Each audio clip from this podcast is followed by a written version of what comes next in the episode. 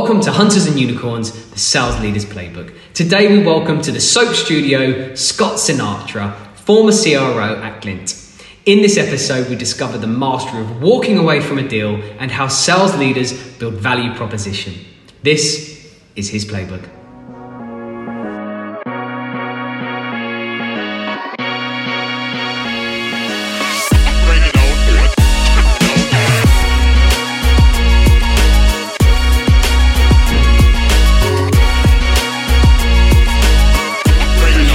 Series, The 33 CXOs, we investigate one of the greatest success stories in the history of software sales. 33 CXOs learnt the playbook from one man, John McMahon, a legacy which stretches back to the late 90s at a company called PTC. They were later reunited at BladeLogic, which was acquired by BMC. What happened next was truly remarkable. These CXOs went on to become the most prolific sales leaders in the software industry. They've raised over 22 billion in VC funding. They contribute to 4% of software turnover globally, 26 unicorns, 8 decacorns, and the companies they drive have a combined valuation of 230 billion. At Hunters and Unicorn, we're revealing their playbook. Welcome to another episode of Hunters and Unicorns. I'm Simon Kutis, and this is my co host, Ollie Kune. Hey, everyone. And we are absolutely delighted and honored to welcome Scott Sinatra. Welcome, Scott. Hi, guys. Nice to see you.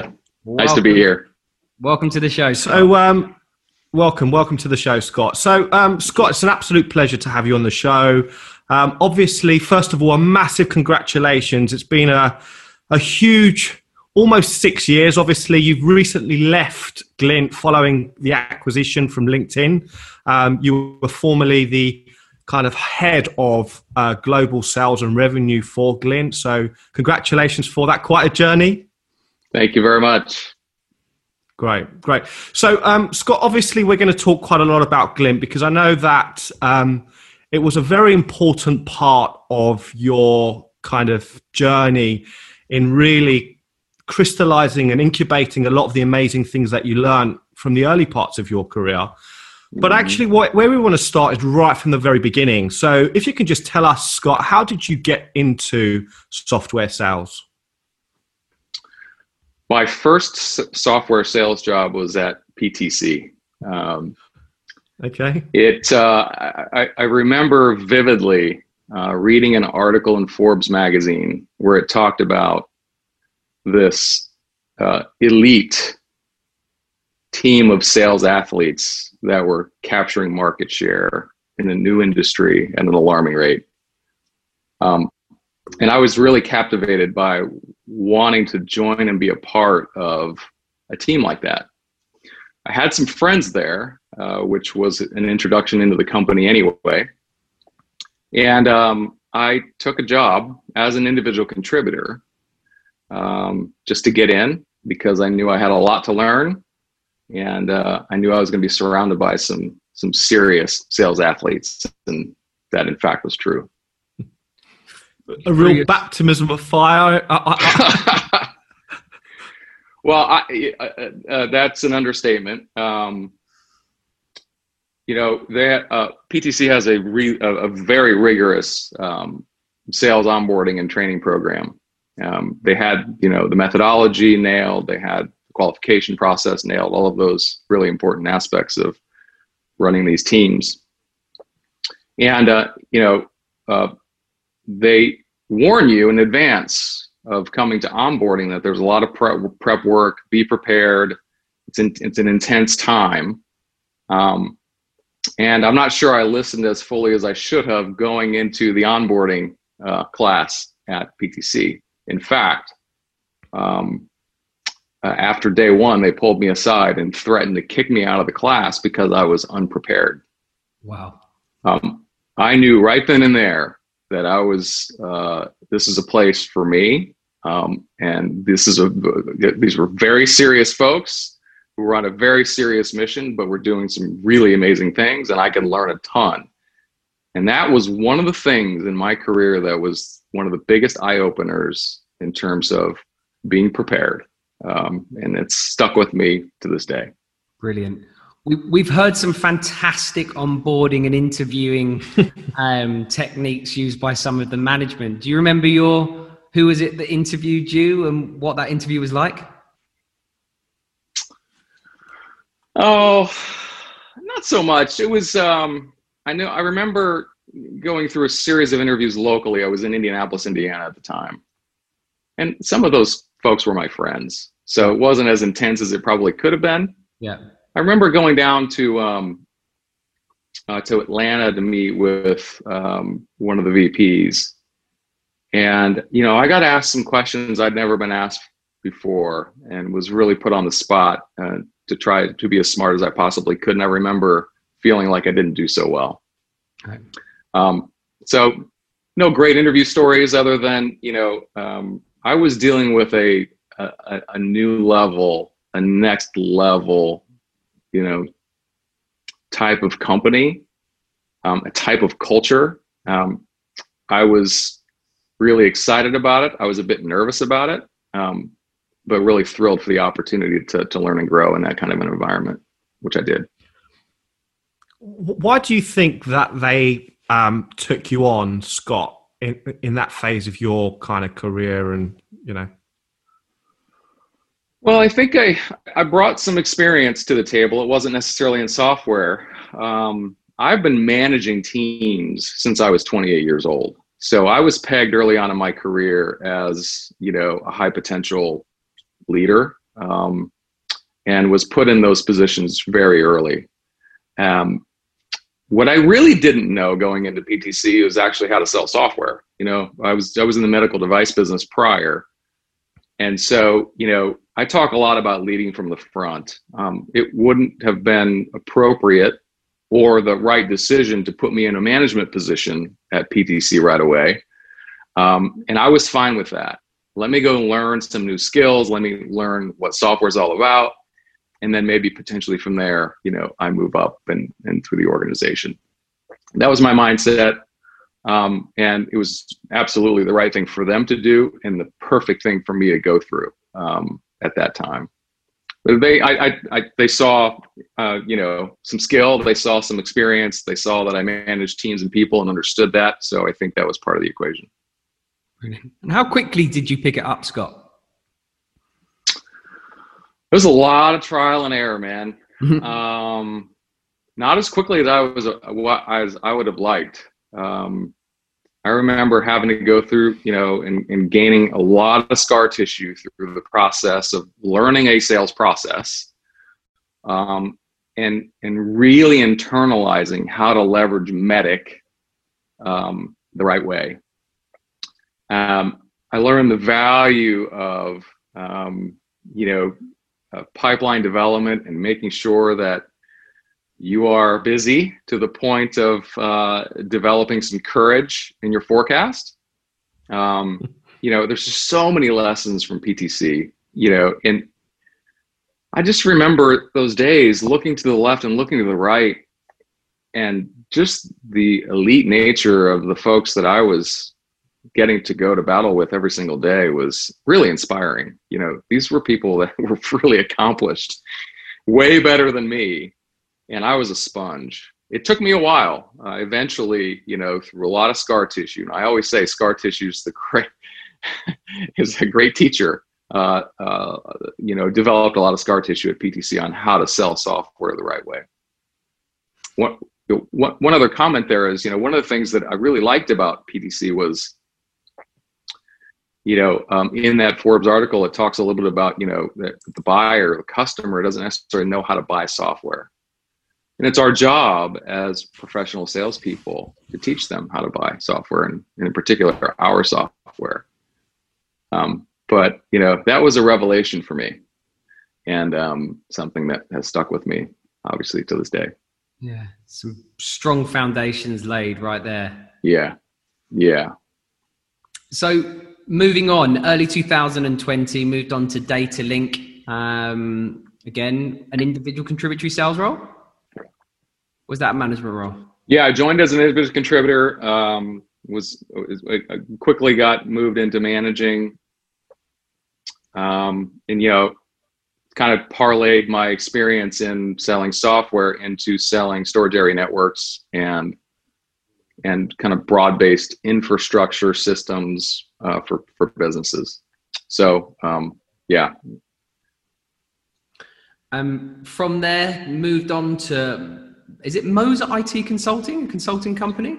Yeah. So uh, uh, similar in that Moser was uh, a family-owned business actually, um, doing IT consulting work in the Midwest where I was living at the time, and uh, I was hired in as a general manager. So uh, I came in to basically run the business. So I took all my experience from PTC and from DataLink and my knowledge of of um, um, infrastructure and all of those um, those things, and um, parlayed that into actually going and running that business for a while. And a three hundred percent revenue growth. Yeah, rumble right there. yeah, I know. I mean, you know, uh, sales execution became a thing, yeah. and uh, company execution became a thing and something that you know um, I became pretty adept at doing. So um, yeah, it was a good little run. So nearly five years later, Blade Logic. Tell us about this day, the day you get a call. Give us a bit more insight. Oh, well, my good buddy Paul McGrath, who I think is one of the 33 you guys have, have, have, shouted out. Um, he's a dear friend. Um, he called me out of the blue one day. I'd been, you know, selling into IT and um, had developed some relationships, you know, in that world. He called me out of the blue and he said, "Hey, you know, I just uh, I've stumbled on, you know, we're I, actually I think what he said is um, we're getting the band back together. We're hmm. getting some of the band back together on this little piece of technology out of Boston." He said, um, "I hope I'm not calling him out here, but he said I have no idea what I'm doing. I've never sold anything in this space before. Can you make an introduction into a customer, into an account? And I was happy to do that. So I called a customer friend and I, you know, was able to set a meeting for him to go see my customer friends. And um, the customer called me that evening after their meeting and basically said, Hey, you know, 10 minutes into the conversation, it wasn't if we were going to buy it, it was, you know, how much we could afford to buy right now. And I called Paul and I said, "Hey, man, listen, you are, you know, you're really onto something here. I think you've got, you know, the makings of something pretty special. Run hard, and um, you know, get me in. Who do I need to talk to? Uh, that sounds really exciting.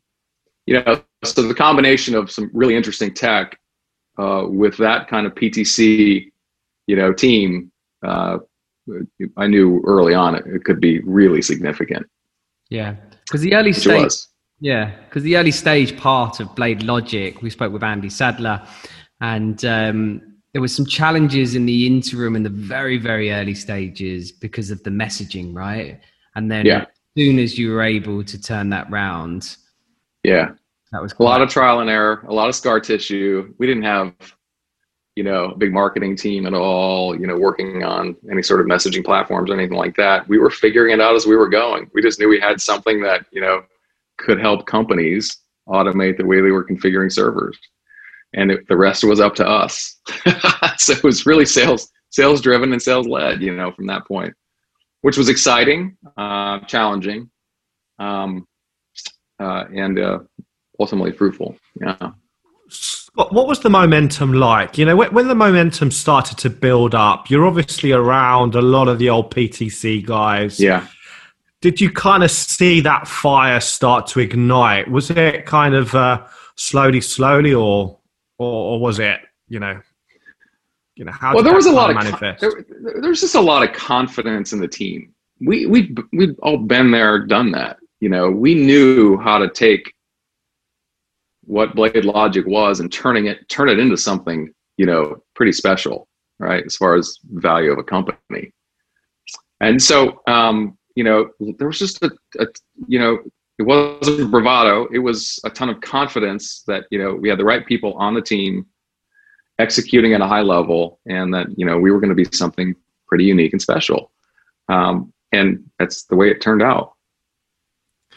And then obviously this series is very much kind of a moment in time which focuses on 33 individuals um, who were with you, you know, at Blade Logic, who have gone on to incredible, you know, mind-boggling success, which is Yeah. beyond comprehension. It's beyond um, statistical probability, as uh, as Brian Blond put it. Did you know that you were surrounded by this? Was it evident? Was was everyone kind of? Did you even have a moment to kind of consider what was around you, or or, or was it just kind of going with emotion? It's a good question. Probably not at the time. Um, just knew I was surrounded. We were surrounded by you know really top talent. Um, what that talent chose to do with their careers, you know, later wasn't on any of our minds. I don't think.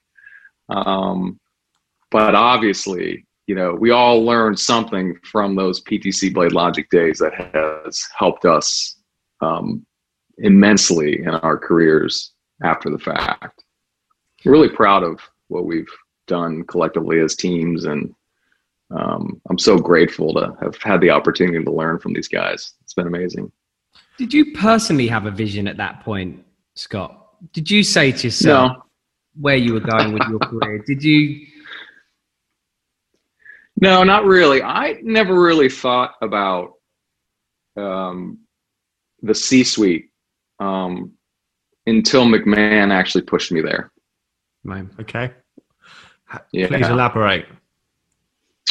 Well, we were at BMC after the acquisition, um, you know, and as John has so eloquently told the story, you know, we made some significant changes at BMC to take a pretty stagnant company and and turn it into an, a, another growth engine, if you will, in taking market share.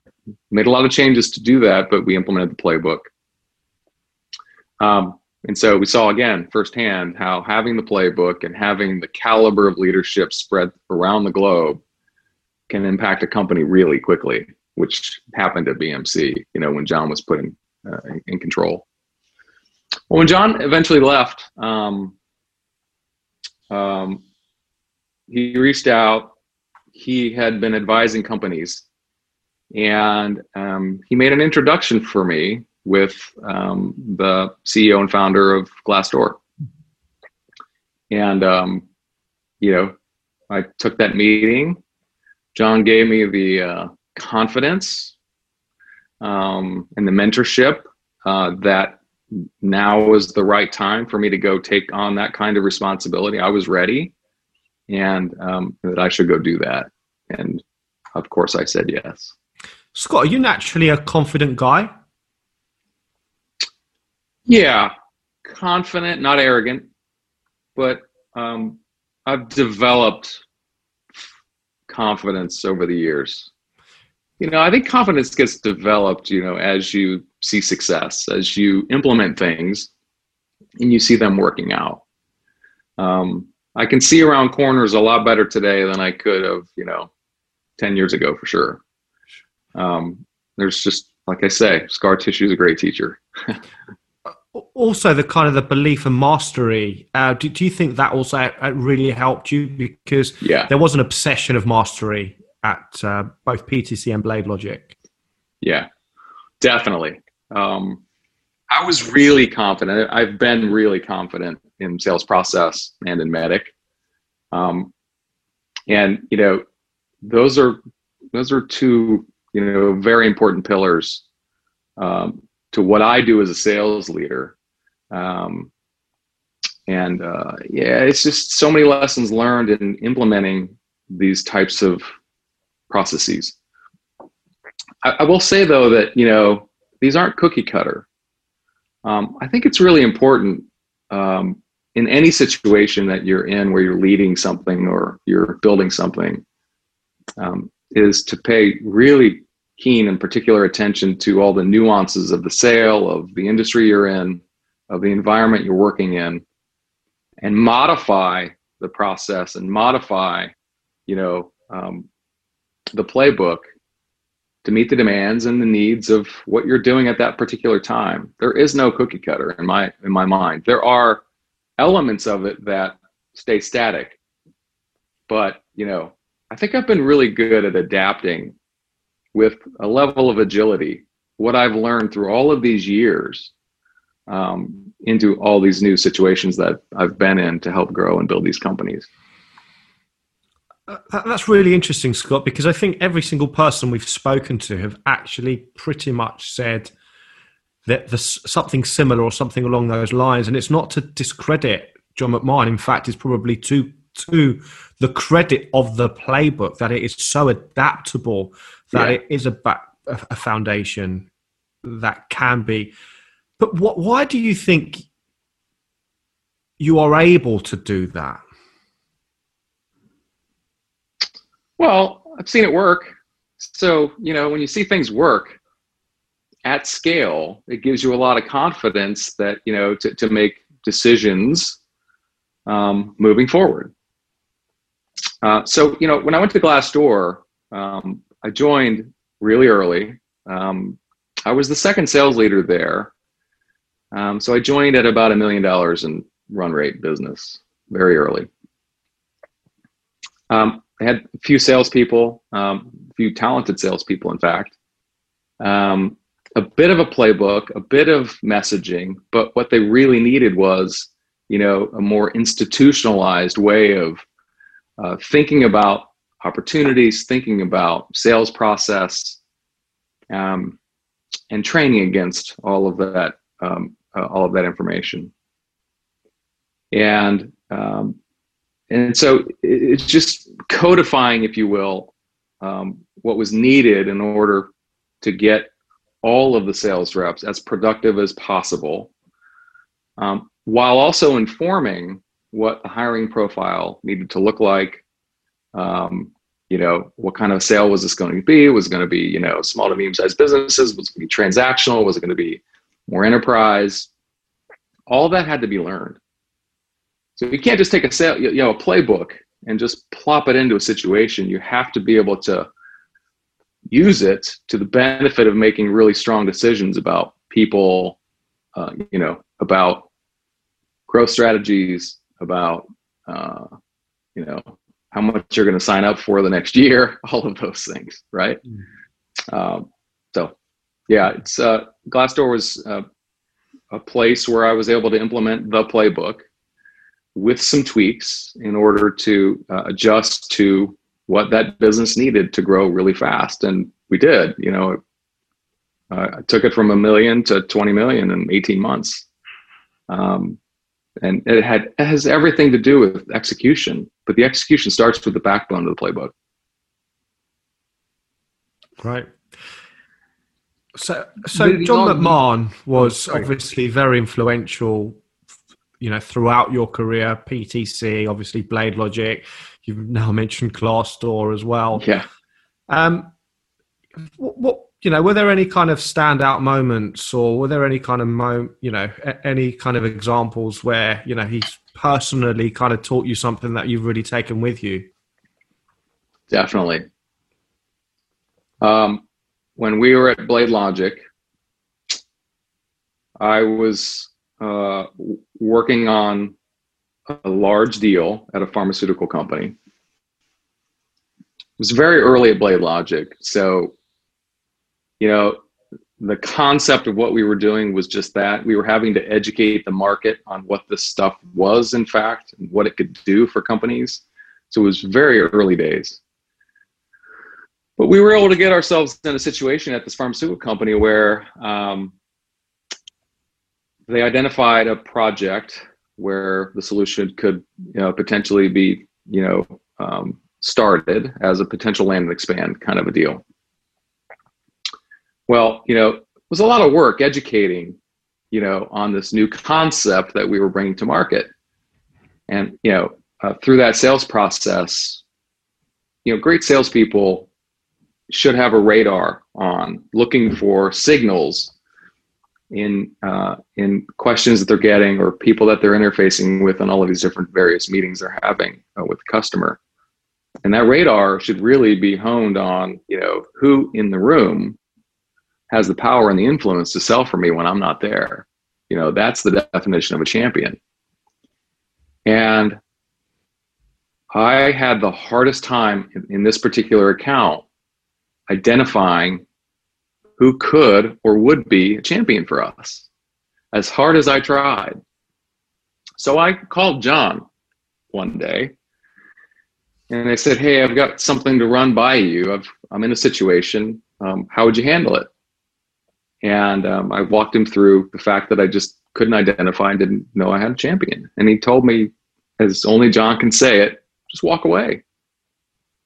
Just walk away from the deal and see what happens. Uh, I'd never done that before.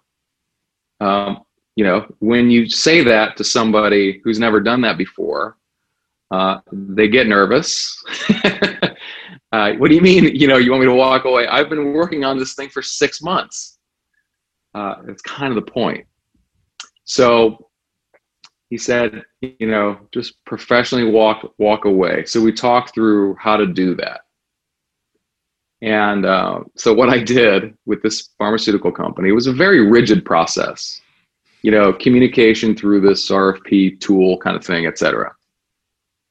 And uh, when um, the decision criteria came down in terms of what they were looking for in the solution, which we've been trying to negotiate for months now, um,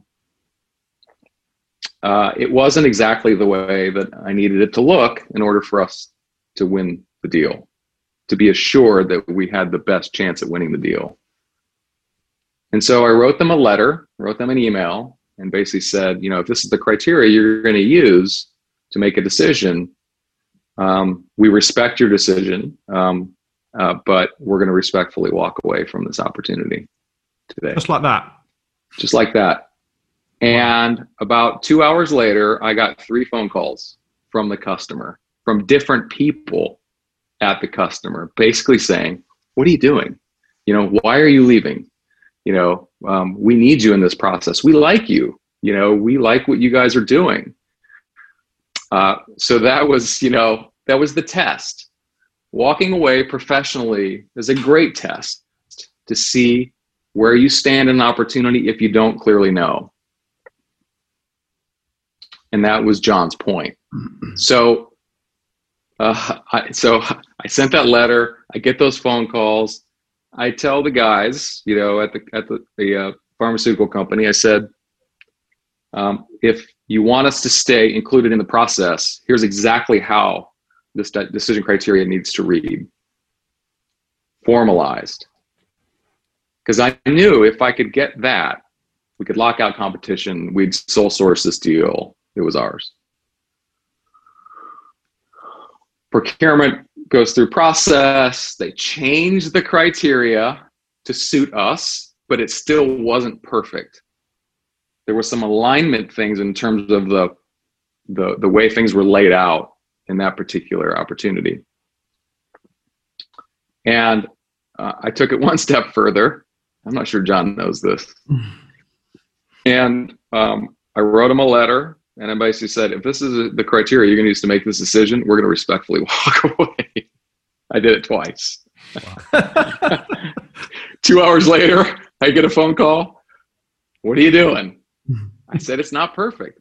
You know, here's why it's not perfect. You know, competition's going to be able to angle and they're going to be able to throw in some smoke and mirrors to be able to, you know, maybe get there. But, you know, if you do it this particular way, you're going to expose them and you're going to see us for the strengths and for what we're doing here. So, so they eventually. So, uh, sorry, Scott. So is this your you're defining how they should go about buying this from you? Yes. Yes. yeah. Okay. Now I have people on the phone that uh, want to lock arms to figure out how to do this thing together, and they had the power and the influence to have these conversations behind closed doors when I'm not there.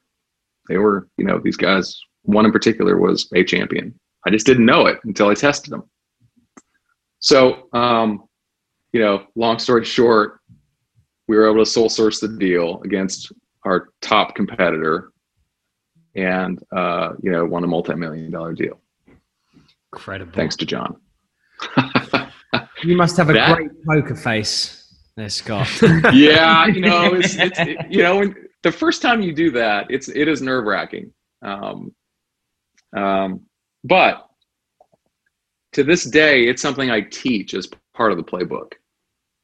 Um, when I'm doing deal reviews with sales reps, or we are, you know, uh, thinking about strategy in an account, um, I have taught the professional walkaway um, to great success.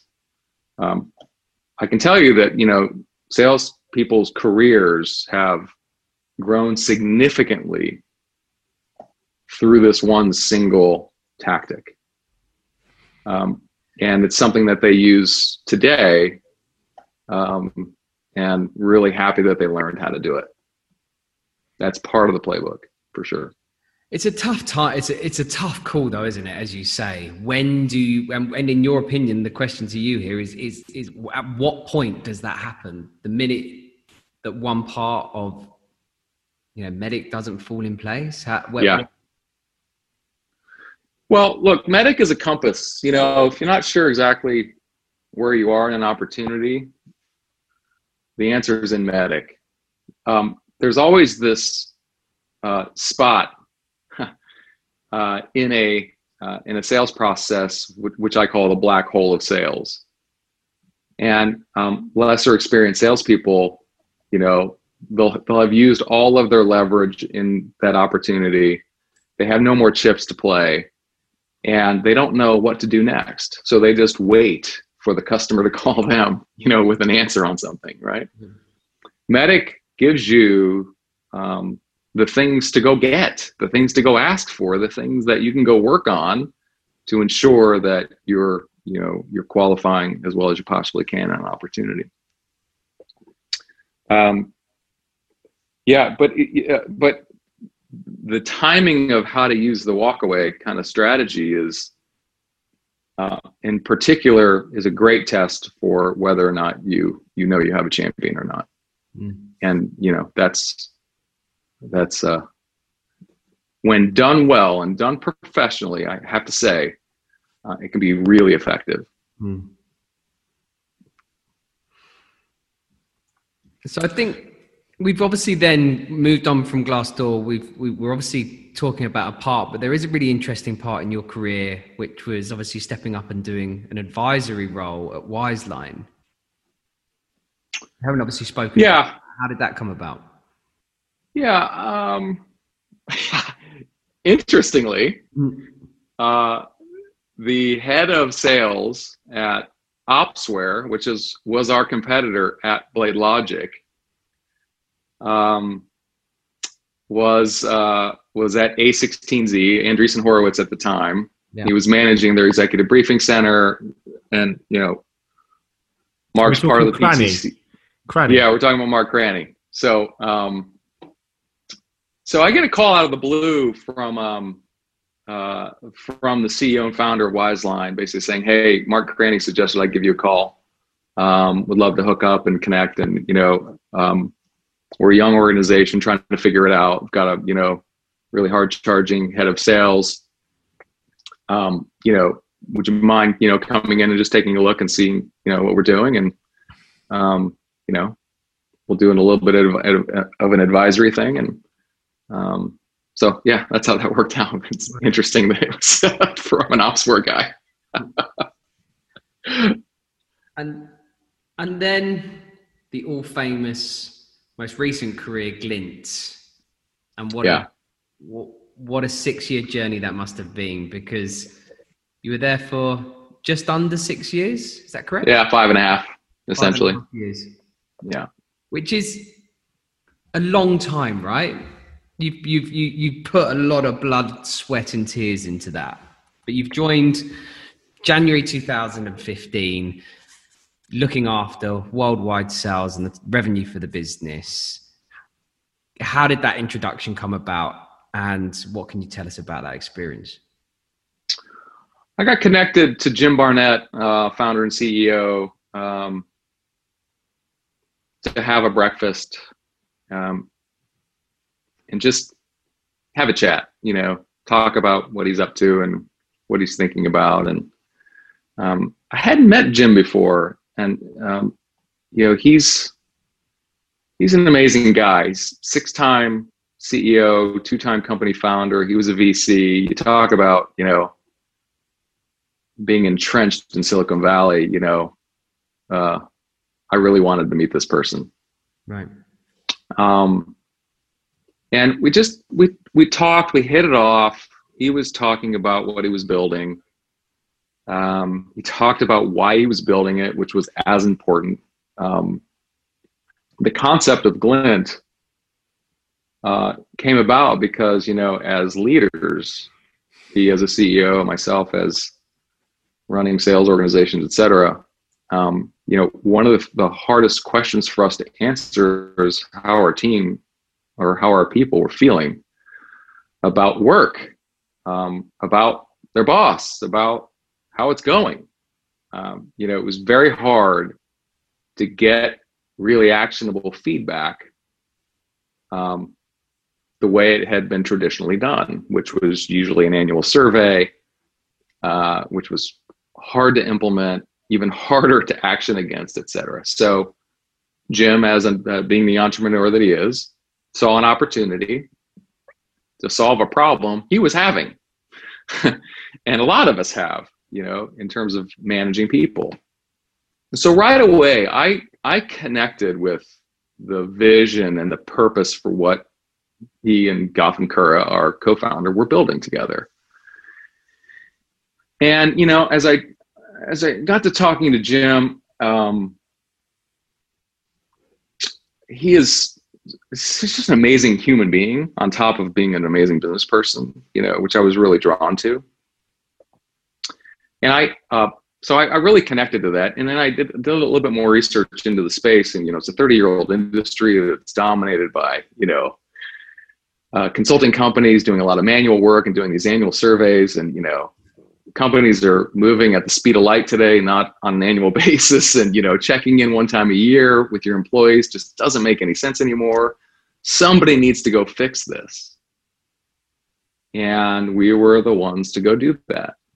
Um, and so I was really well aligned to what the mission was, and I was very passionate about it. You know, and for me anyway, when I get passionate about, about what we're doing, um, if I can identify with the problem that we're solving, I'm way more effective, you know, in selling to customers, in selling to future employees, in selling to investors, you name it, you know. My charisma can come out at that point, um, so to speak. And so, um, so uh, Jim invited me to uh, come in and lead the sales organization or lead the early revenue organization. I joined as you know one of the earliest employees in the company. I think it was employee number seven, eight, something like that. I, I joined during stealth, so nobody knew about Glint. Um, as part of the process, I asked Jim uh, if, uh, to talk. I wanted I wanted to talk to some CEOs of some customers, early beta customers, and what they were seeing, you know, in the technology and in in, uh, in the data. And I asked, I asked them for four, thinking there's no way, there's no way he's going to be able to give me four. They're stealth. He did. They were all friends of his, but they were using the product. So uh, I called all four. Um, they were really great with their time, and I asked them very specific questions about what is unique about what you are seeing in this data that you never had access to before. And please describe to me the value to the business in having this information as the leader of the company. Because for me, as the leader, as the sales leader, if I can get that, I'm onto something. And, you know, four out of four, I got some very early signals that um, what was being built was solving a specific, you know, a, a tough problem in a unique way, um, in a modern way, which I think was important. Um, and uh, and so uh, I joined the company at that point. Wow, and going back, so sorry because we. I think there was a bit really interesting point that you made, which is you know one of your um, second pillars to your playbook is, and what's a really important role is getting dirty. I think you phrased. Yeah. It, Scott. Yeah. Which is yeah. rolling up your sleeves, which by the sound of things is is the start. But can you elaborate on that and what what you meant by that? You know, as sales leaders, we talk a lot about playbooks and about qualification process and all of those things, but um, at the core, the foundation of everything that we do, there are some really basics that have to be done first. You know, one of those is, you know, understand the sale, understand what it actually takes to yeah. sell your product or service to a customer. Yeah. I've seen time and time again where a sales leader will come into an organization, they'll drive a desk, um, you know they'll get third hand information in terms of what the sales actually like but to actually get dirty and get into the business and you know do a sale or many you know run sale, multiple sales processes for the learning exercise um, i think is inc- incredibly valuable. I don't know how a cro can do the job without it. Um, and what it does is again, you talk about confidence. It gives you confidence, one, that, you know, you've lived through the sale from point A to point Z. From the time, you know, that you've reached out to a client to get that initial meeting to the time you've closed business. There's so much to be learned that then can be used to create the playbook right. or to tweak the playbook that you've used in the past because maybe what you were doing in the past won't specifically work in this particular situation. But you can't know that until you've actually done it. Yeah. Um, it, so one, I, I think you know an important thing is you know you you can only build a sales playbook off of your firsthand knowledge of the sale itself. So get dirty, roll up your sleeves, and do the deals. At least in the early stages, until you are able to scale and and build out your teams, etc. The other part of the equation here is that um, it informs your hiring profile. You firsthand will then be able to see and understand what skills and experience level is going to be required in order to execute uh, on that sale. Um, and that can be very different, you know, company to company. Um, so th- those are two really critical aspects of of why to get dirty. Yeah. Um, you know. I suppose where you were uh, quite fortunate there, Scott, is that from the very state, first stages in actually assessing the opportunity by having access to these four, you know, p- customers. Like, yeah. You, you were straight yeah. away at a position where you were understanding the messaging, getting dirty, and is that early enough, or is is, is that is that what you mean? Sorry. Yeah, I, those those calls with those CEOs were important just to illuminate the fact that they were getting value out of the data that was being provided them. You know, vis-a-vis anything they've used before in their lives. Um, but um, but going through the actual sale and you know leveraging some of the things that you've learned through the years in terms of how to position the company how to create messaging that gets you you know from a discovery call into a sales qualified opportunity say um, you know those are really important steps uh, in creating your sales process obviously. Um, you know some companies might opt to go down the P- POC route or you know want to benchmark their technology against competition. In some cases, you don't need to do that. Some cases, you don't want to do that because um, you don't clearly understand your unique or technical differentiation against you know your competition. But all of this can be learned firsthand if you experience it yourself. And as an experienced leader, you know, having done this for so long, doesn't take as long for me to go in and, and kind of identify, you know, uh, how to go build it. You know what I mean? Yeah, completely. Yeah. And by the way, all of this, you know, it just doesn't help the sales team. You know, as the head of revenue, it's my obligation, and as somebody that sits on the executive team, it's my obligation to share my firsthand knowledge of what's happening with the customer to our product teams, to our legal teams, to our customer success teams to inform our strategy moving forward and to get everybody on the same page as far as the dictionary of terms we're going to use, um, you know, the process itself and making sure everybody's clearly aligned in terms of what that looks like. And then from there, all of your KPIs that you're measuring on a very frequent basis flow. Yeah. So it is a serial procedural way of of getting to you know an operating rhythm, um, but you just can't get there. I just don't see a way to get there without having firsthand knowledge of actually how to do it.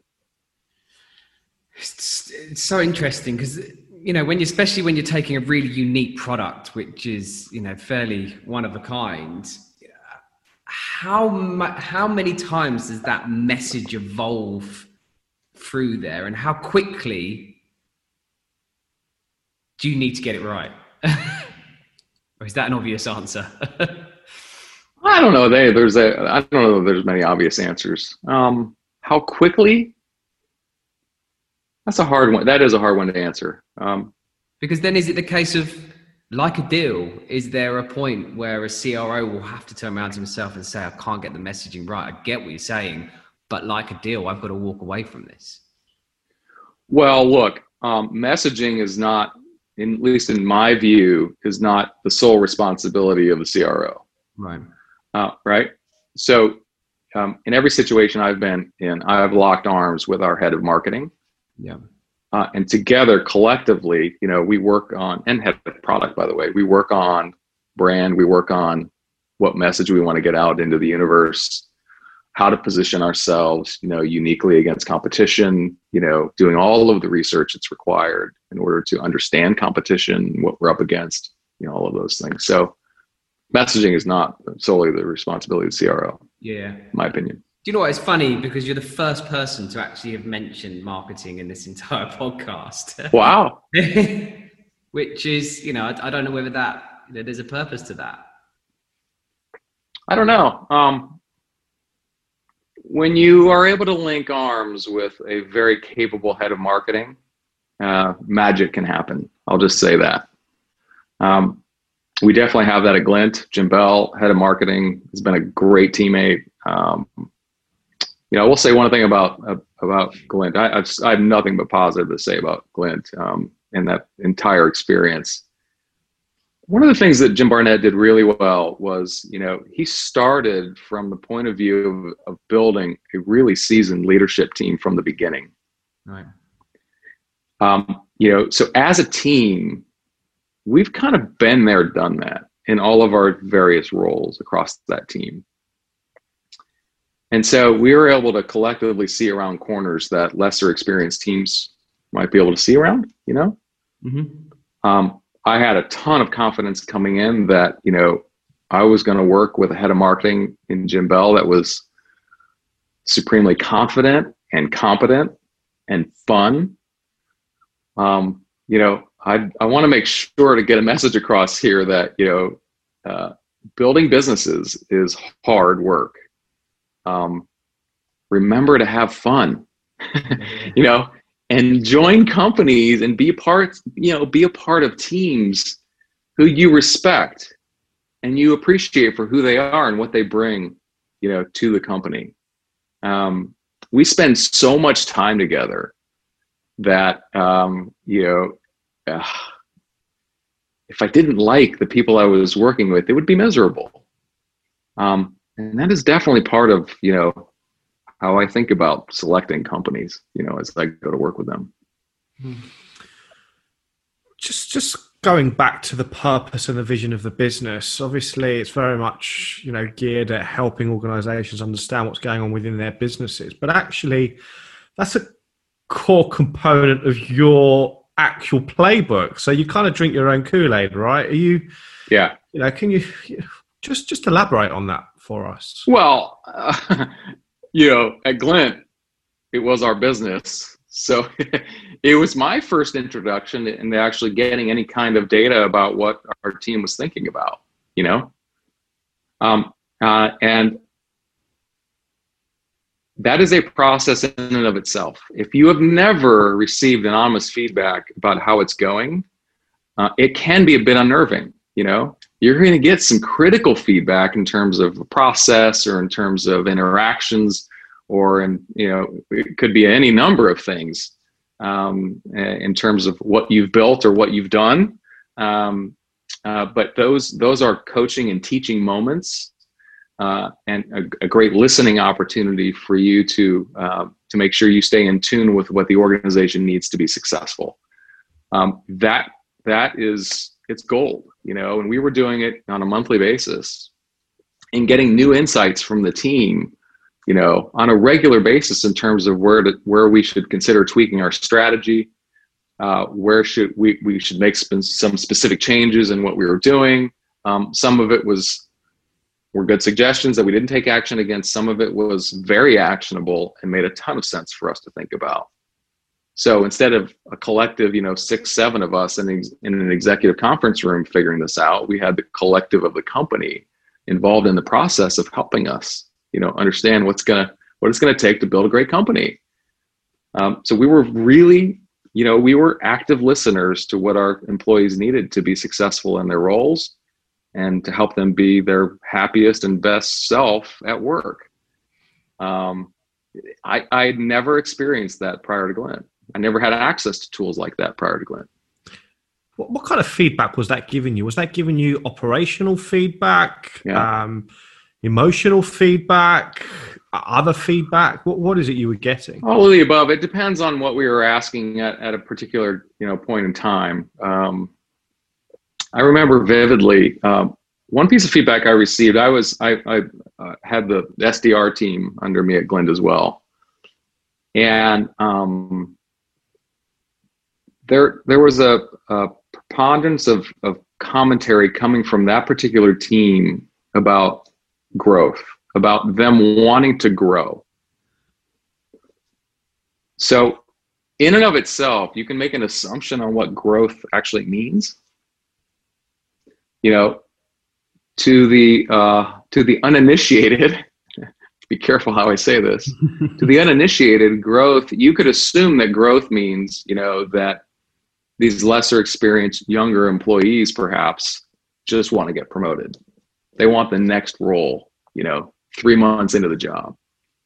You could make an assumption, um, but you could be dead wrong about that what I came to find out, you know, so so these were data points that you can action against and have further conversations with these teams. So this bubbled up as a topic that, you know, was of concern. They weren't getting or seeing the growth opportunities in order to, um, you know, to get better at their jobs, et cetera. So I had a meeting with them, and I said, "Hey, I got I got some great feedback. You know, you're talking about growth. Tell me a little bit more about what growth means to you."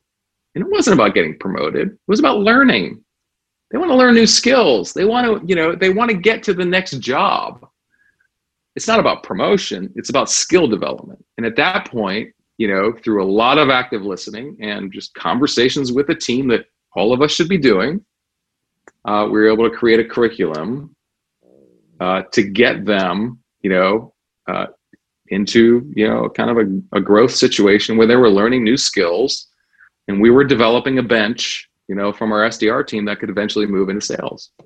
Um, that is, you know, just one example of many, you know, through data like this. Wow, power of data. Um, so you've then smashed the US. US is going great. EMEA's now starting to pick up a bit, and you decide that you're going to go and build out the EMEA market and become a Chelsea fan, right? well, I believe that's a fact. which, if I if my memory um, serves me correctly, was done by a test online, wasn't it? that's where it started. no, I was sold on Chelsea on on the River Thames uh, for New Year's which turned into being a season ticket holder not too long after. But yeah. love that, which I was thrilled about. yeah, um, you know, we'd gotten to 25 million or so at Glint, and um, we started to, you know, we had a customer in EMEA, a big customer, kind of an anchor tenant, if you will, um, uh, who was happy. Um, and so, and we started to get some other signals in Europe that, that maybe it was the time for us to invest um, resources and some effort in trying to win that market and get there faster than maybe competition could get there. So we sat around as an executive team and talked about um, the market and what was going to take and who was going to go do it.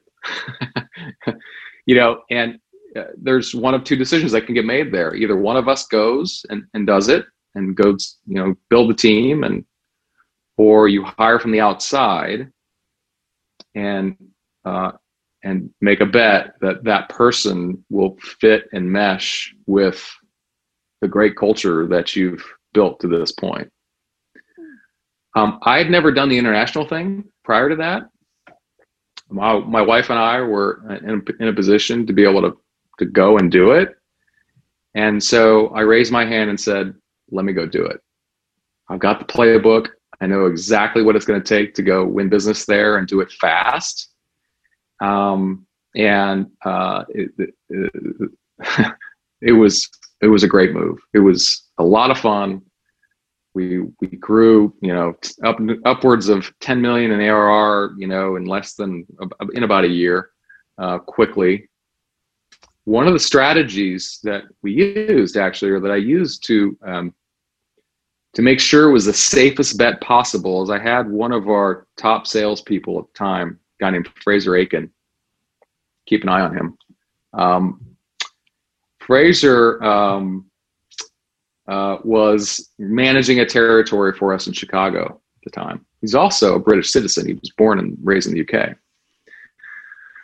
So I said, Hey, I said, um, I'd like for you to spend half of your time in Chicago, right, and then the other half trying to figure out if now is the time for us to go to the UK.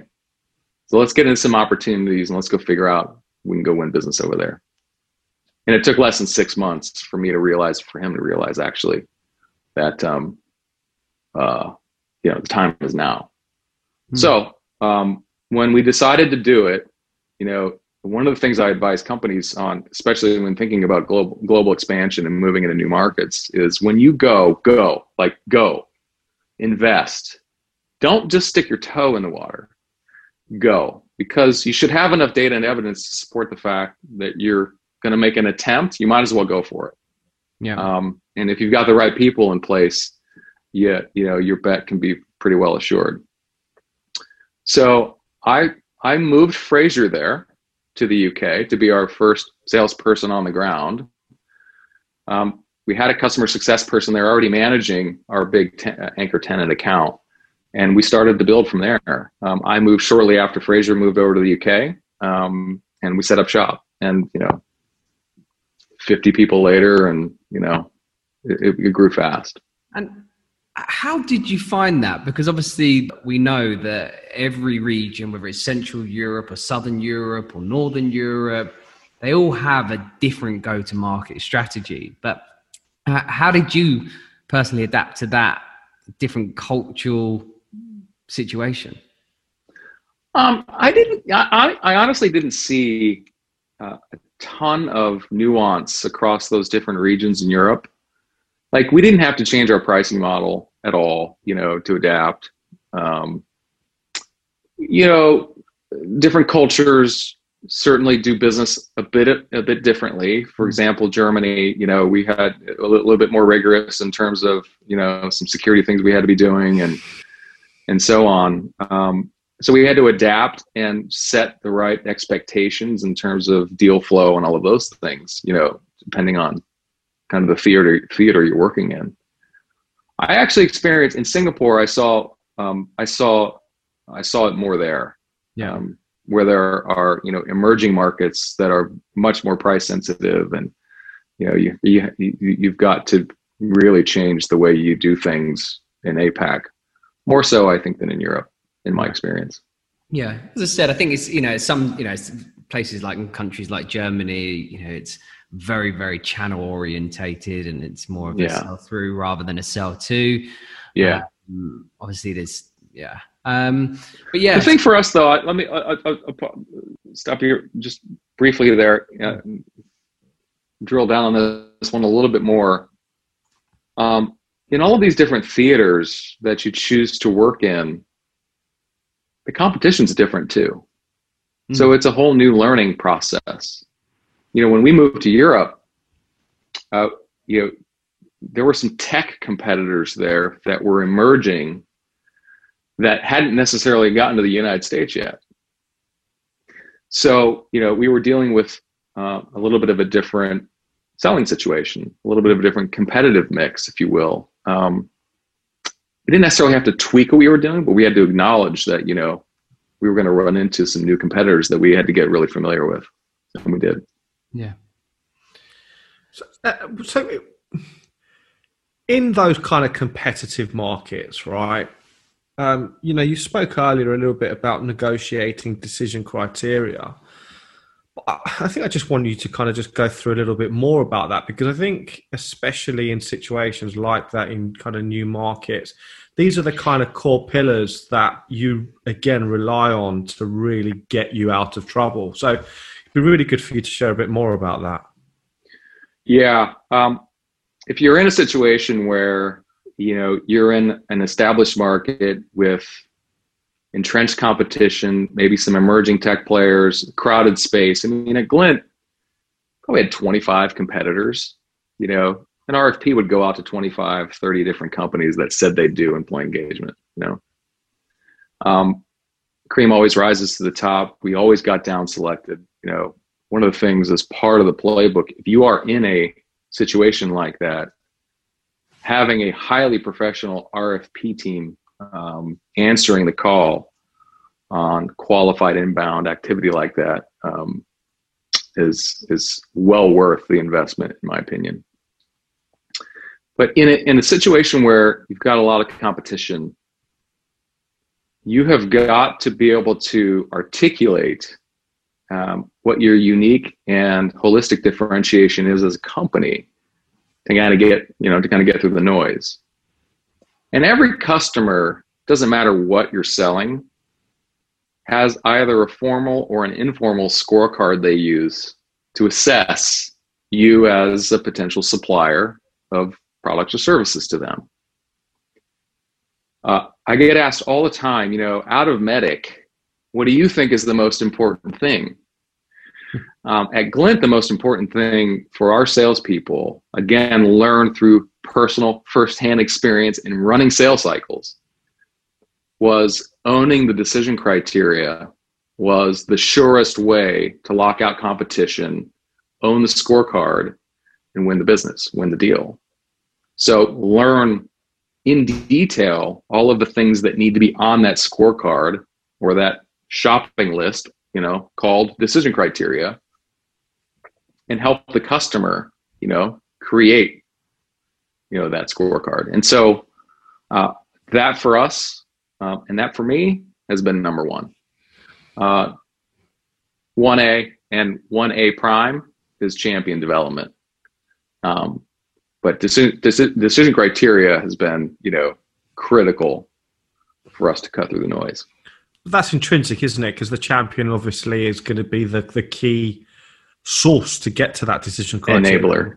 Yeah. yeah. Yeah. It's it's hard to get to decision criteria without having a strong champion for sure. And so what what, what how, how do you go about creating that criteria then? So, you know, just take us through a little bit about that process. So what what are you actually doing? Well, I start with the end in mind, um, knowing that, you know, there are certain capabilities uh, that are going to be required for the customer to solve the pain that they're having.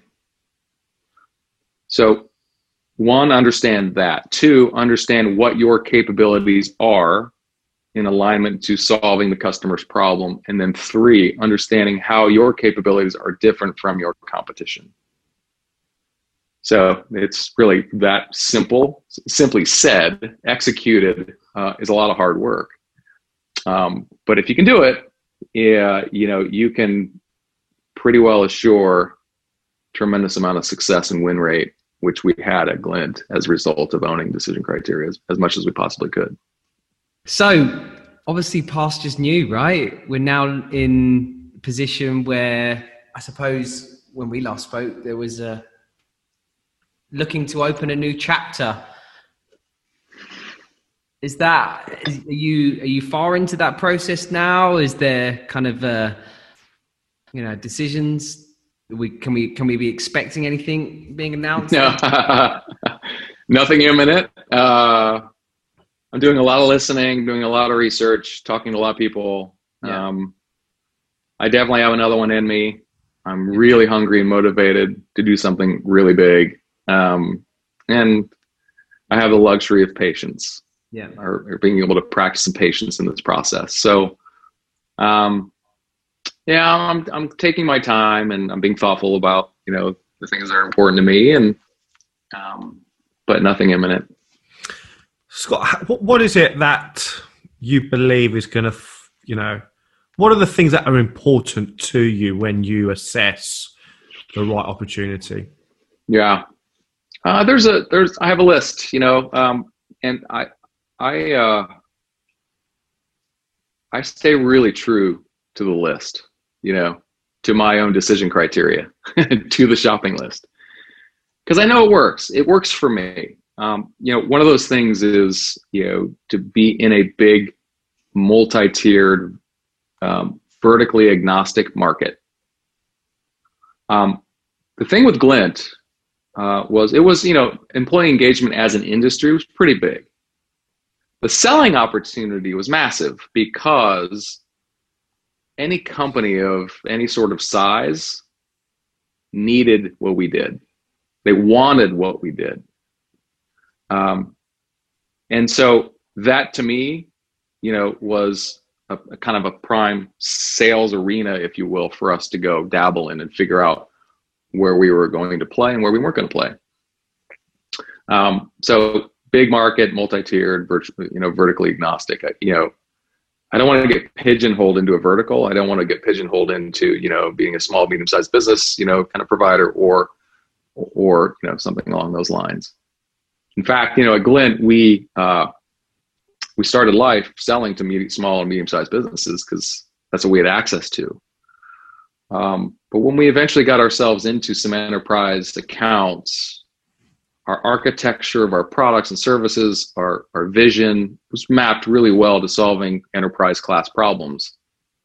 And if we could get ourselves there into that arena, we were going to face less pricing pressure and less, you know, tech providers ankle biting and uh, and being able to take out you know a lot of manual consulting companies that were doing this work for, for many years and doing great work but you know sign of the times was let's let's modernize this approach. And so um, when we were able to get into the enterprise that was an inflection point for us and it changed everything. Profile sales process all of it.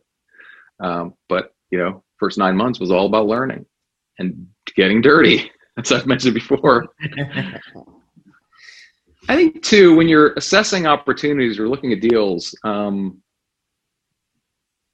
knowing, understanding that the pain that this solution or or product is solving is well understood, and the timing is right.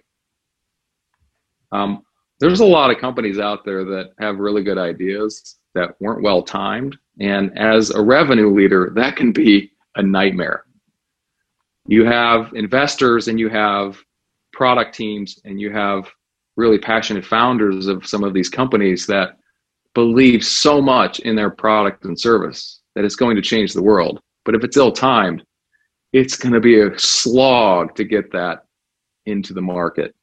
So timing is really important, um, as many of us have heard uh, before. Um,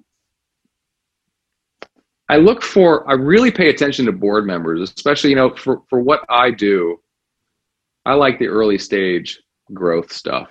So, uh, investors into these companies and the board members themselves are a really critical part of, you know, the success or failure of these companies. and I look for an alignment with those board members in terms of their sales knowledge, in terms of their B2B SaaS knowledge, uh, in terms of their operating experience and what they actually bring to the boardroom in terms of advice. Um, I've seen before where some board members, you know, go to the meetings, don't add a lot of value, you know, write the check. Um, but you know, companies, this is a team sport, and companies need advice along the way, and board members can be really great sources for that. And we had a world class board at Glint for sure. So I, I, I pay particular attention to that, and I insist on meeting those key board members, having very direct conversations with them about how they think about sales, how they think about revenue, what they think about the, the, the true prospect of the company. And you know, one thing I've learned over the years too is um, prior to board meetings, when you do join these types of companies, um, there are some board members that are going to want to dive really deep into the KPIs of the business. Um, and you know, my advice is to not let the board meeting rat hole on KPIs like that, but to kind of have a pre-meeting with those that are interested um, to answer any questions to go through those numbers prior to uh, those board meetings. That'd be my advice. That's worked well. Um, try to understand the incumbent competition a bit. Who are you going to be facing? What does it look like? Learn as much as you can about the industry. Um, and learn not from the company or the investors themselves, but other third parties. You know, media and um, analysts who are covering the space is it really a thing? Is it really going to break out? Does it really need to be solved right now? This all goes to timing, you know? And if I can't understand what the company does in five slides or less, I'm out. I'm out. You know, I look at websites and I I look at a lot a lot of deals and if if it, if what they're trying to do cannot be clearly articulated to somebody like me, um, that's a problem. That either needs to get rectified, um, or you know you're going to have a serious messaging issue down the road. Um, and so you know, I have a five slide rule, and if you can't explain what you're doing in five slides or less, then then I, I eject essentially. Um, there are a lot of first time CEOs in these growth companies or these early stage companies. And uh, that's all well and good. Um, they're going to be usually the passionate product folks um, that are really smart. Um, and uh, you have to ask yourself um, how well surrounded is this CEO with the kinds of advice that they're going to need to, to build a great company, right?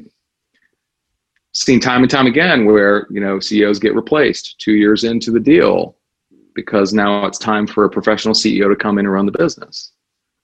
Um, to me, that can be disruptive. You know, that can be disruptive to the employee population. That can be disruptive to everything that you've done up to that point. And um, I look for situations where you know the less disruption, the better. And, uh, some really great lessons learned at Glint, you know, in terms of Jim Barnett's philosophy, in terms of building teams, and our executive team at Glint is still together today, six years in. Um, that cohesion and that trust amongst that group is a huge reason why that company's been so successful, um, and that's foundational to me. I think the other, you know, the one last thing I'll point out here in terms of what I'm looking for is, you know, can I wake up in the morning really excited to go to work? Like I'm so passionate about what this problem, what what the solution is, what problem you know this is solving. That um, you know I can get people excited about it you know, in, in, in all my interactions with either the customers or employees or anybody. Um, I think that's really important, you know, to be able to identify with the problem that's being solved because maybe you've experienced it firsthand. It gives you a lot more credibility. So um, those are just a few of the things that I look for. So I suppose one of the uh, you know it's, it's always good to understand a little bit about the person behind um, the big titles and the success. So Scott, do you do you get any downtime? Do you, do you enjoy any kind of personal? Obviously, you are at the moment. But uh, I got a lot of time. how, yeah, how do you keep yourself focused and charged when uh, w- when you're in it? I have a learning mindset. You know, I'm constantly trying to learn something new or enhance a skill I may already have. You know, I uh, I'm teaching myself guitar as an example right now, online, YouTube. um, I've uh, I've dusted off the golf clubs and I've I've uh, um, I've dug into uh, you know maybe trying to improve my golf game a little bit. Although I don't get to I don't play all that often, but I've played more recently than I have in a long time. Um, in fact, I built a little driving range in the back of my house with a launch monitor and all that stuff. You know, I'm getting very scientific, but it's all in the process of you know learning something new or improving on something that I've been doing for a long time. I'm a pretty voracious reader uh, I try to stay in tune with markets and what's going on, and and I'm doing a lot of uh, mentorship right now. So um, there are a lot of budding sales professionals out there that uh, are primed and ready to kind of get into sales leadership situations, and um, I have some of those at Glint um, and other places where uh, you know I'm I'm doing a little uh, coaching along the way, and I, that to me is a lot of fun. That's uh, that's amazing. That's really really great. So I suppose the final question we always go with uh, Scott is: um, Does the hunter make the unicorn? well, I mentioned before, you know, building companies is a team sport, and to me, it is a sport. By the way, it is a competition. Um, hunters definitely play a significant role in creating the unicorn. However, that executive team and the cohesion of that executive team as a collective doing what they do best, you know, when that works and that clicks, that's what creates a great lasting company. Um, and so, you know, yes, of course, running the sales function and running, you know, owning revenue is critical to getting, you know, top line and getting the money in the door and funding all of the things you want to do as a business. But, you know, there's so much that goes on as a team, as a collective that helps us sell more, you know, that helps us achieve our goals. So I, I look at it as, you know, I'm a member of a really great team um, and I don't, I don't think that I stand out any more than anybody else on the team in terms of, you know, responsibility and or, um, you know, accolades or purpose or anything like that. Know, this is a team effort. That's the way I think about it. Wonderful, wonderful. Well, Scott, um, you know, I suppose it's uh, probably a good, good, good place to kind of give a bit of a summary of, of what we've discovered today. Um, so, to me, I think there's some kind of three main themes that I, you know, want to kind of share, you know, as a, as a kind of uh, reflection. Um, now, the, the series is very much around the 33 CXO. So we always try and look at the kind of the common values, the common traits, which have created this incredible, um, uh, you know, improbable success that we've that, that that that we've seen.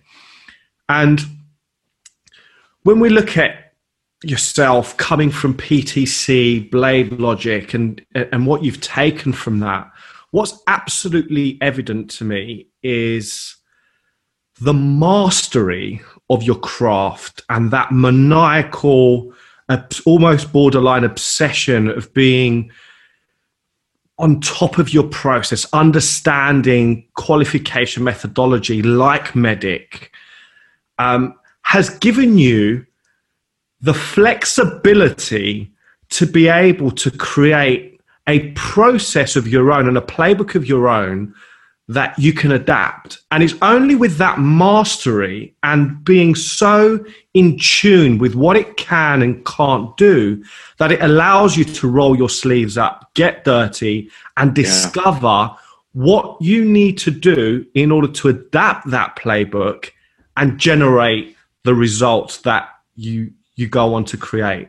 Now, on hmm. top of that, I think that in order for it to be worth your while to roll the sleeves up, it also has to be something you're very passionate about. And yeah. at the end of the day, if the mission is not something that you can get up in the morning and really be excited about making a difference and making sure that you are solving big big problems but also really enjoying that challenge and surrounding yourself by people that inspire you, whether that's your team, but also you talk a lot about the executives and choosing the yeah. right executives and surrounding yourself with the right mentors.